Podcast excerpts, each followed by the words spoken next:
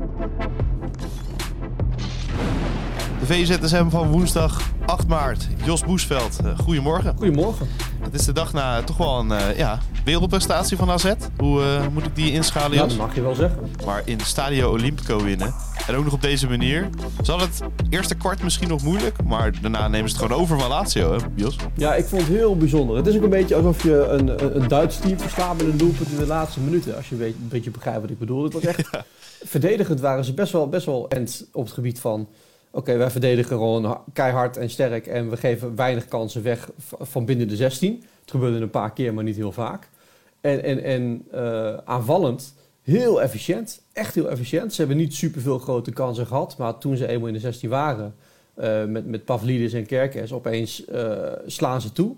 Ja, en dat, dat, dat, die efficiëntie die zie je wel heel graag bij Nederlandse clubs. Dat is lang niet altijd zo geweest en dat was gisteren absoluut wel zo. Ja, zijn Feyenoord en AZ uh, zo goed? Of is Lazio soms gewoon heel labiel? Ondanks dat ze ja, heel goed positiespel spelen met uh, Sarri.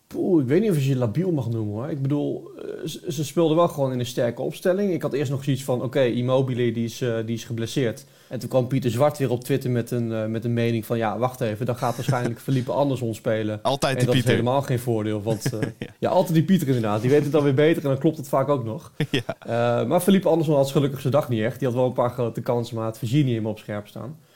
Um, ja, speelde Lazio zo slecht? Ik weet het niet zo goed. Het leek wel... Ik dacht van tevoren namelijk dat je een beetje pech gaat kijken... omdat er ook clubs zijn in Europa League en Conference League... die de Europese competitie niet zo heel serieus nemen. Ik bedoel, een club als Arsenal... die is echt volledig bezig met die titelstrijd in Engeland... en die denkt van ja, die wedstrijd tegen Sporting... Uh, we gaan daar niet, niet al te serieus mee in. En Lazio heeft natuurlijk zoiets van ja... Uh, misschien kunnen we via de Conference League nog wel eens een keer een prijsje pakken. Dat is ook heel lang geleden. Ja. Um, maar ik, ik vond ze wel gewoon uh, met een sterke opspe opstelling spelen. Maar ik wil ook wel even een complimentje geven aan Wouter Goes. Ik bedoel, super jong. En die stond er wel echt meteen in het centrum. Ik, ik, vond het, ik vond dat hij echt heel goed speelde. En dat is ook meteen echt weer een, een compliment aan de jeugdopleiding van AZ. daar wil ik nog wel uit. Want voor mij vijf jaar geleden of zo werd ik uitgenodigd voor een of andere avond van, iemand, van een bedrijf met statistieken werkt en, en transfers. En die koppelen dat aan elkaar. En er werden heel veel mensen in de voetbalwereld voor uitgenodigd. En uh, er waren wel een aantal bekende mensen, maar er waren gewoon vijf mensen uit de jeugdopleiding van AZ. Die gewoon met z'n allen echt een, een, er een avond van hadden gemaakt, dat je goed hadden voorbereid. En dat, dat, ja, dat tekent zich wel gewoon echt, volgens mij, voor die cultuur daar. Van je, jezelf altijd willen verbeteren en, en alles oppakken om maar beter te worden. En ik denk dat het zich nu echt uitbetaalt met, met spelers die doorkomen en, uh, en het goed doen. Nou, Wouter Goes is daar het volgende voorbeeld van. Ja, ja ik denk dat uh, wie er ook wegvalt, er valt altijd wel weer iemand in te passen. En uh, vanuit de jeugd spelen ze hetzelfde voetbal. Dus is het poppetje oppakken en in een ander team neerzetten. En dat, dat is denk ik zo, zo knap ja. aan AZ. Ja, absoluut. Ja, want dat, dat zouden we nog eigenlijk vergeten. Hè. Ze zijn naar Rome gegaan met vijf verdedigers. Weet je. Ze hebben daar zoveel problemen. Ja. Uh, ja, als je dat van tevoren ziet, denk je, oh nee, vijf verdedigers, jongens, dat kan nooit goed gaan. Dan heb je nog een, een meester wit die dit, dit seizoen niet helemaal fit is gebleven. Dus dat is dan ook nog wel een, een vraagteken. Uh, maar het is goed gegaan. En, en op een in, imposante manier, vind ik, uh, op zijn Italiaans. Ja, dan heeft Lazio natuurlijk wel uh, genoeg kansen gehad. Helemaal in het eerste kwart. Um, die zijn natuurlijk helemaal ja. niet kansloos in Alkmaar. Hè. Dat, dat wordt nog wel gewoon een heel lastige kluif. Nee, absoluut. AZ is er nog lang niet. En, maar dit, dit, ik, op het gebied van coëfficiënten zou ik zeggen... dit is echt een pure bonusoverwinning. Dus, dus daar zijn we heel blij mee. maar er kan nu van alles gaan gebeuren in de heenwedstrijd. En we gaan kijken of of Sarri het misschien nog serieuzer neemt en zich nog beter gaat voorbereiden op de, op de volgende wedstrijd. Maar uh, het begin is er en voor AZ is het waarschijnlijk ook gewoon echt een boost van hey, we kunnen dit. Dit is, dit is top, we kunnen dit en uh, uh, we gaan de handschoen oppakken in Alkmaar. Ja Jos, als we nu fysiek bij elkaar waren geweest, dan hadden we nu de Polonaise ingezet, toch? De coëfficiënte Polonaise. Ja, dat, dat denk ik wel, ja. Ik bedoel, met corona had het, had het natuurlijk niet gemogen. Dat is nu achter ons. En we doen het nu zo goed dat een flinke Polonaise door het gebouw zeker op zijn plaats was geweest. Ja. Dat was ook het meest gelezen op uh, VE Pro, want we komen nu al heel akelig dichtbij die twee Champions League plekken. Ik zat eventjes uh, die plekken te bekijken en ook naar de onderkant toe. Dat is wel echt heel lekker als je nummer drie de volgende ingaat. Dat uh, voelt echt als luxe. Als, als vroeger, weet je wel, de begin jaren 2000.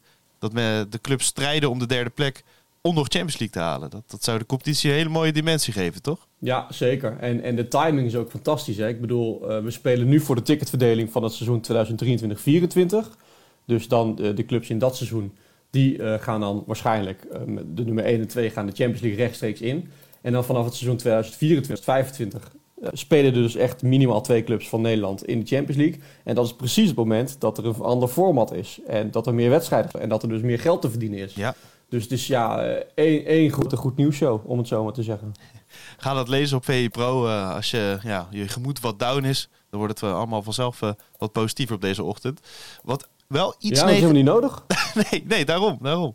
Um, wat iets negatiever was voor Nederland dan. Uh, voor Roger Smit en uh, Ausenes, de oud Feyenoorder uh, en Neres, de oud Ajax ziet het niet. Benfica, die, ja, dat, is misschien wel een kans hebben voor, voor de Champions League. Nou, dat vind, dat vind ik wel heel ver gaan. maar dat ze het goed doen, dat kunnen we, ja. dat kunnen we makkelijk zeggen.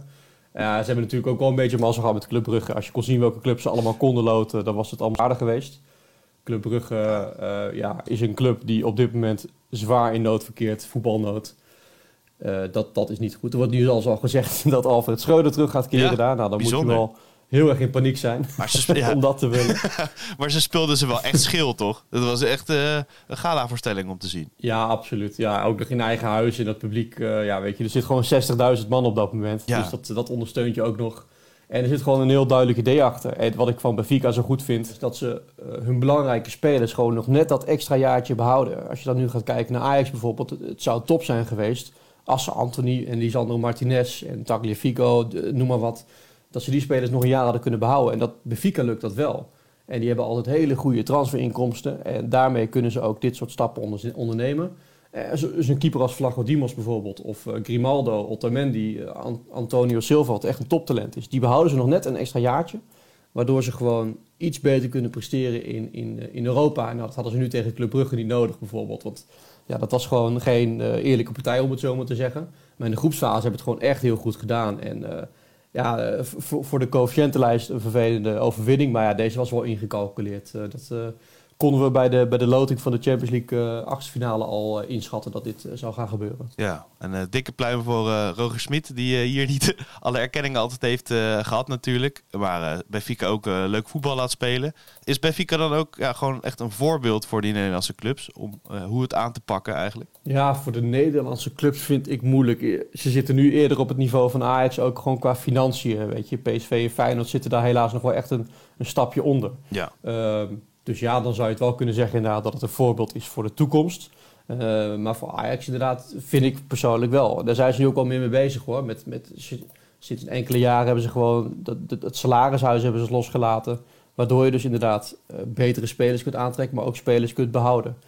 Uh, dus dat, dat, dat gebeurt zeker wel. Maar die pluim voor Roger Smit vind ik wel echt terecht hoor. Dit is, je hebt dan zo'n website waar je kunt kijken van oké, wat doen ze achter elkaar voor wedstrijden? Winnen ze, verliezen ze? En het was echt bijna alleen maar groen, weet je. Hij verliest gewoon bijna nooit met Benfica. En dat is gewoon echt heel knap. Dat, uh, ja, een hele grote pluim voor hem.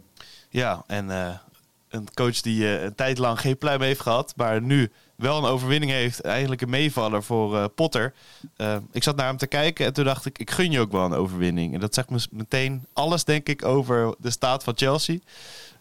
maar ja, gun jij hem ook zo'n zo'n meevaller nu in die, in die Champions League? Ja, niet. Weet niet. Ik, heb ik, ken, ik, ik, ja, ik, ik, ken, ik ken hem dan weer niet persoonlijk. Dus ik denk, ja, weet ik veel. Maar uh, je kon wel heel duidelijk zien dat hij het nodig had aan de zijlijn. En ik heb hem volgens mij nog nooit zo als een driftkikker te, uh, tekeer zien gaan. Uh, dat is van die reclame van een bekend chocopasta-merk. Misschien is dat net voor jouw tijd. Voel ik me heel oud. Maar dan had je coach de kikker had je aan de zijlijn. ja, nee, ik ken het wel. Die, oh, die ken je wel. Ja, ik, ken, ik ken de memes een beetje. Ja. Oh, oké, okay, je kent de memes, ja. Nou, hij was een beetje coach de kikker van die, van die pasta-reclame. je, je merkte gewoon echt dat uh, hij had dit nodig. Want volgens mij, als hij, als hij deze had verloren of als hij uit was geschakeld, dan uh, was het denk ik einde verhaal Potter. Uh, ja. niet, niet, meteen, misschien maar wel aan het einde van het seizoen dat, dat die steenrijke eigenaar denkt van ja, weet je, geef ik 600 miljoen euro uit in één seizoen en dan doe je dit ermee. maar wat een wedstrijd. Ja, ik, ik vond wel een een interessante wedstrijd. Maar Chelsea was saai hoor. Man, man, man. Ik, uh, ik kan niet genieten van Chelsea, laat het zo zeggen. Ja, en nog een overrol voor de Nederlandse uh, arbitrage. Ja, ja zeker. Ja. Ik, uh, ik, ik, vond het wel interessant. Ik zat die wedstrijd natuurlijk live te kijken. Dat was het voordeel dat uh, AZ vroege wedstrijd speelde tegen Lazio. en dan, dan is die penalty situatie. En dan, je gaat toch best wel af op wat de commentator natuurlijk zegt. Hè? Dus die commentator zei meteen van ja, deze penalty wordt uh, afgekeurd omdat de keeper te vroeg uh, beweegt van zijn lijn komt. Ja, dat was niet nou, zo. Dan ga je die herhaling zien. nee. nee. dat was niet zo inderdaad. En dan ga je die herhaling bekijken en dan, dan, dan, dan, dan zie je van, oh dat valt eigenlijk best wel mee. Voor mij staat hij gewoon netjes op zijn lijn met hakken. Maar dan is de, de, de commentator zegt van ja, oh, als je daarop gaat letten, dan uh, op alle slakken leg je, leg je zout. En dan denk je toch van oké, dan gaat je brein een beetje denken van je klopt iets niet. Kom, we gaan op Twitter gaan we eens even kijken. Ja, dan heb je Raymond van Menen, oud, uh, oud scheidsrechter, inmiddels werk, werkzaam bij Feyenoord. Die het gewoon even heel fijn haarfijn uitlegt van oké, uh, zo zit het. En dan ga je inderdaad even die herhaling terugkijken. En dan zie je dus dat zowel Chelsea als Borussia Dortmund spelers daarvan staan in het strafschopgebied. En dan maken beide teams een overtreding, om het zo maar te zeggen. En dan wordt de penalty overgenomen. Ja. Dus waren er alleen spelers geweest van Chelsea die in het, in het strafschopgebied stonden. Dan was de penalty niet overgenomen, om het zo maar te zeggen. En dan maakt het niet uit of een speler van Chelsea dichter bij de bal is of niet. Dat maakt niet uit. Het gaat erom dat beide teams een overtreding maken. En dan vind ik dan toch interessant hoe ja, uh, slecht geïnformeerd ik zelf ook ben. Want ik had het ook niet echt door dat dit de deze spelers. situatie in de hand was. Maar dat, En, en de de trainers. spelers ook ja. niet inderdaad. Het uh, een schandaal uh, hoor je dan na afloop. En dan denk je altijd van ja, hoe, hoe kan het nou toch zijn dat je profvoetballer bent en dan niet alle regels weet? Maar ja, er is natuurlijk wel heel veel aan interpretatie onderhevig met voetbal. Dus misschien blijft dat altijd wel zo. Gaat dat nooit veranderen? Ja, nee, dat is absoluut waar. Dat is absoluut waar. Maar ja, het, geeft me weer eens het belang aan van uh, netjes wachten tot die bal aangeraakt is. Dan pas mag je gaan lopen. En als ze dat gaan doen, dan, uh, dan komt het wel goed. Maar ja, nu niet. En dan is het ook nog een cruciaal moment, hè? de 2-0 natuurlijk op Stamford Bridge. Ja, nee, zeker. Um, dan over een uh, ander uh, Engels uh, stadion, Anfield. Het meest gelezen op vi.nl. daar werd ook schande van gesproken. Wout Weghorst die heeft het bordje aanraakt hè, bij, bij Anfield. En Zo, daarna, daarna 7-0 op zijn broek krijgt. Nou, dat heeft niet met elkaar te maken, maar ik denk dat Liverpool supporters het wel heel graag willen geloven dat dat met elkaar te maken heeft. Ja, ik vind het totale onzin dat je daar nou weer uh, over moet gaan vallen. Ik bedoel, kom op man, dit is Wout Weghorst. Als je een beetje zijn carrière kent... Ja, niemand kent hem, dat is het probleem. Ja, maar ga, ga, je dan voordat je gaat klagen, lees je even in en zo, in die man. Je weet dat hij 150% gaat geven tijdens een wedstrijd, ook al is hij supporter van Liverpool, joh. Dat is... Maar het is gewoon een, een kind, een kind die, uh, die vroeger van Liverpool droomde en opeens staat hij op Anfield. Ja, dat had je toch nooit verwacht toen hij bij uh, nee. VV Deto speelde en dat soort dingen. Nee. Dat, is, dat, verwacht je niet dat je ooit op Anfield komt te staan. Ja, en dan is het resultaat natuurlijk uh, bijzonder vernederend. maar dat hij dat logo aanraakt, joh, laat hem lekker. Ik bedoel, Ja. beoordeel hem op zijn, op zijn, wat hij in het veld heeft gebracht. En nou, dat was tegen Liverpool misschien met het algehele team niet genoeg. Alhoewel de eerste helft, Nee. ja, Niet echt. niet verwacht dat het 7-0 zou zijn. Nee, dat, dat zeker. Eh, maar ja. maar je, je kunt wel wat Weghorst alles, alles zeggen, behalve dat hij geen inzet toont of dat hij, eh, dat hij het laat lopen. Dus eh, nee. ja, Ja, dat vind ik een grote onzin. Het is echt een magisch bordje. Dus ik, ja, ze zijn echt een beetje eh, op hun eh, pik getrapt. Ja. Ja. Is, dat- is dat niet ook Ja, mooi dat, dat, dat die traditie daar is? Kan je er, kunnen we niet iets moois van maken of vind je het gewoon sowieso overdreven? De Nee, nee, nee, ik verafgoding vind van het hartstikke een mooie stadion. traditie. Ja. Nee, absoluut. Ik, ik vind het fantastisch. Ik bedoel, Anfield, een van de mooiste stadions met de beste sferen in heel de wereld.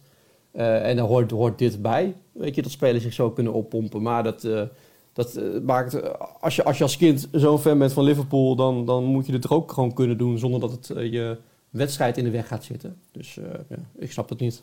ja. En het hoort ook wel een beetje bij Wout Weghorst om het dan juist wel te doen, hè? Dat kleeft wel ook Ja, een beetje het is aan. wel, het is, ja, het- ja, dat is waar. Het moet ook wel, als het volkslied klinkt, eh, dan, dan staat Wout Weghorst met gesloten Te ogen schreeuwen. en emotie. Langs de zijlijn staat hij daar. Dus ja, dat, dat hoort ook wel een beetje bij Wout Weghorst. Dat klopt wel, ja. En tegelijkertijd is het ook wel een beetje onze Wout geworden natuurlijk. Dus, eh, nou ja, misschien Ja, tuurlijk. Ik bedoel, ja, voor veel mensen een haat-liefde Ja, maar- verhouding met hem. maar ik- ja, ik vind het wel gewoon bijzonder wat daar gebeurt hoor in Manchester. Ik bedoel, je hebt een Nederlandse coach die gewoon aan, een, aan- aan het hoofd is van een van de grootste clubs van Europa. En misschien is het de laatste jaren niet qua voetbal. Maar qua financiën is nog steeds eh, Manchester United eh, de nummer drie van de wereld ongeveer. ja, Wordt, eh Bayern München komt al steeds dichterbij of heeft misschien al ingehaald. Maar er gebeurt gewoon iets heel bijzonders. En dan heb je ook nog een Wout Weghorst die dan op zo'n laag niveau begonnen is en steeds een stap heeft gemaakt. En nu ook gewoon weer van waarde kan zijn, als, ook nog als middenvelder. Ja, er gebeuren daar gewoon hele mooie en bijzondere dingen. En daar kan ik wel ontzettend van genieten. hey, zeker. En eh, de Champions League treinen dendert gewoon eh, lekker door vandaag. En ja, prachtige wedstrijd op het programma Bayern tegen Paris. Kleine ja, verwachting? Ja, uh, zeker zonder Neymar, want die is geblesseerd, is geopereerd aan zijn enkel volgens mij. Uh, verwacht ik gewoon dat Bayern me pakt. Zeker in eigen huis gaat dat uh, 2-0 worden of 2-1 als Mbappé nog denkt van ik wil even een doelpuntje maken. Als hij er zin in en dat heeft. zou de uitschakeling betekenen van uh, ja, als hij er zin in heeft. Nou, dat heeft hij eigenlijk altijd wel. Maar hij is nu eenmaal uh, nu clubtopscorer, hè, dus nu is er misschien uh, de drukte minder op. Dat weet je niet. Maar ik verwacht gewoon dat Bayern me pakt. En dan schakelt, schakelt het Paris Saint-Germain uit. En ook dat is weer goed nieuws voor ons voor op de coëfficiëntenlijst. Maar goed, als we dat nog even moeten gaan uitleggen, dan, dan hebben de mensen een half uur naar mij geluisterd en dat kan niet de bedoeling zijn. Mooi. Oké, dan gaan wij daar uh, heerlijk voor zitten voor de Champions League avond. Dan uh, Feyenoord op donderdag, maar daar gaan we het morgen uitgebreid over hebben in de ZSM. En Jos, dan wil ik jou bedanken voor je tijd en tot ZSM.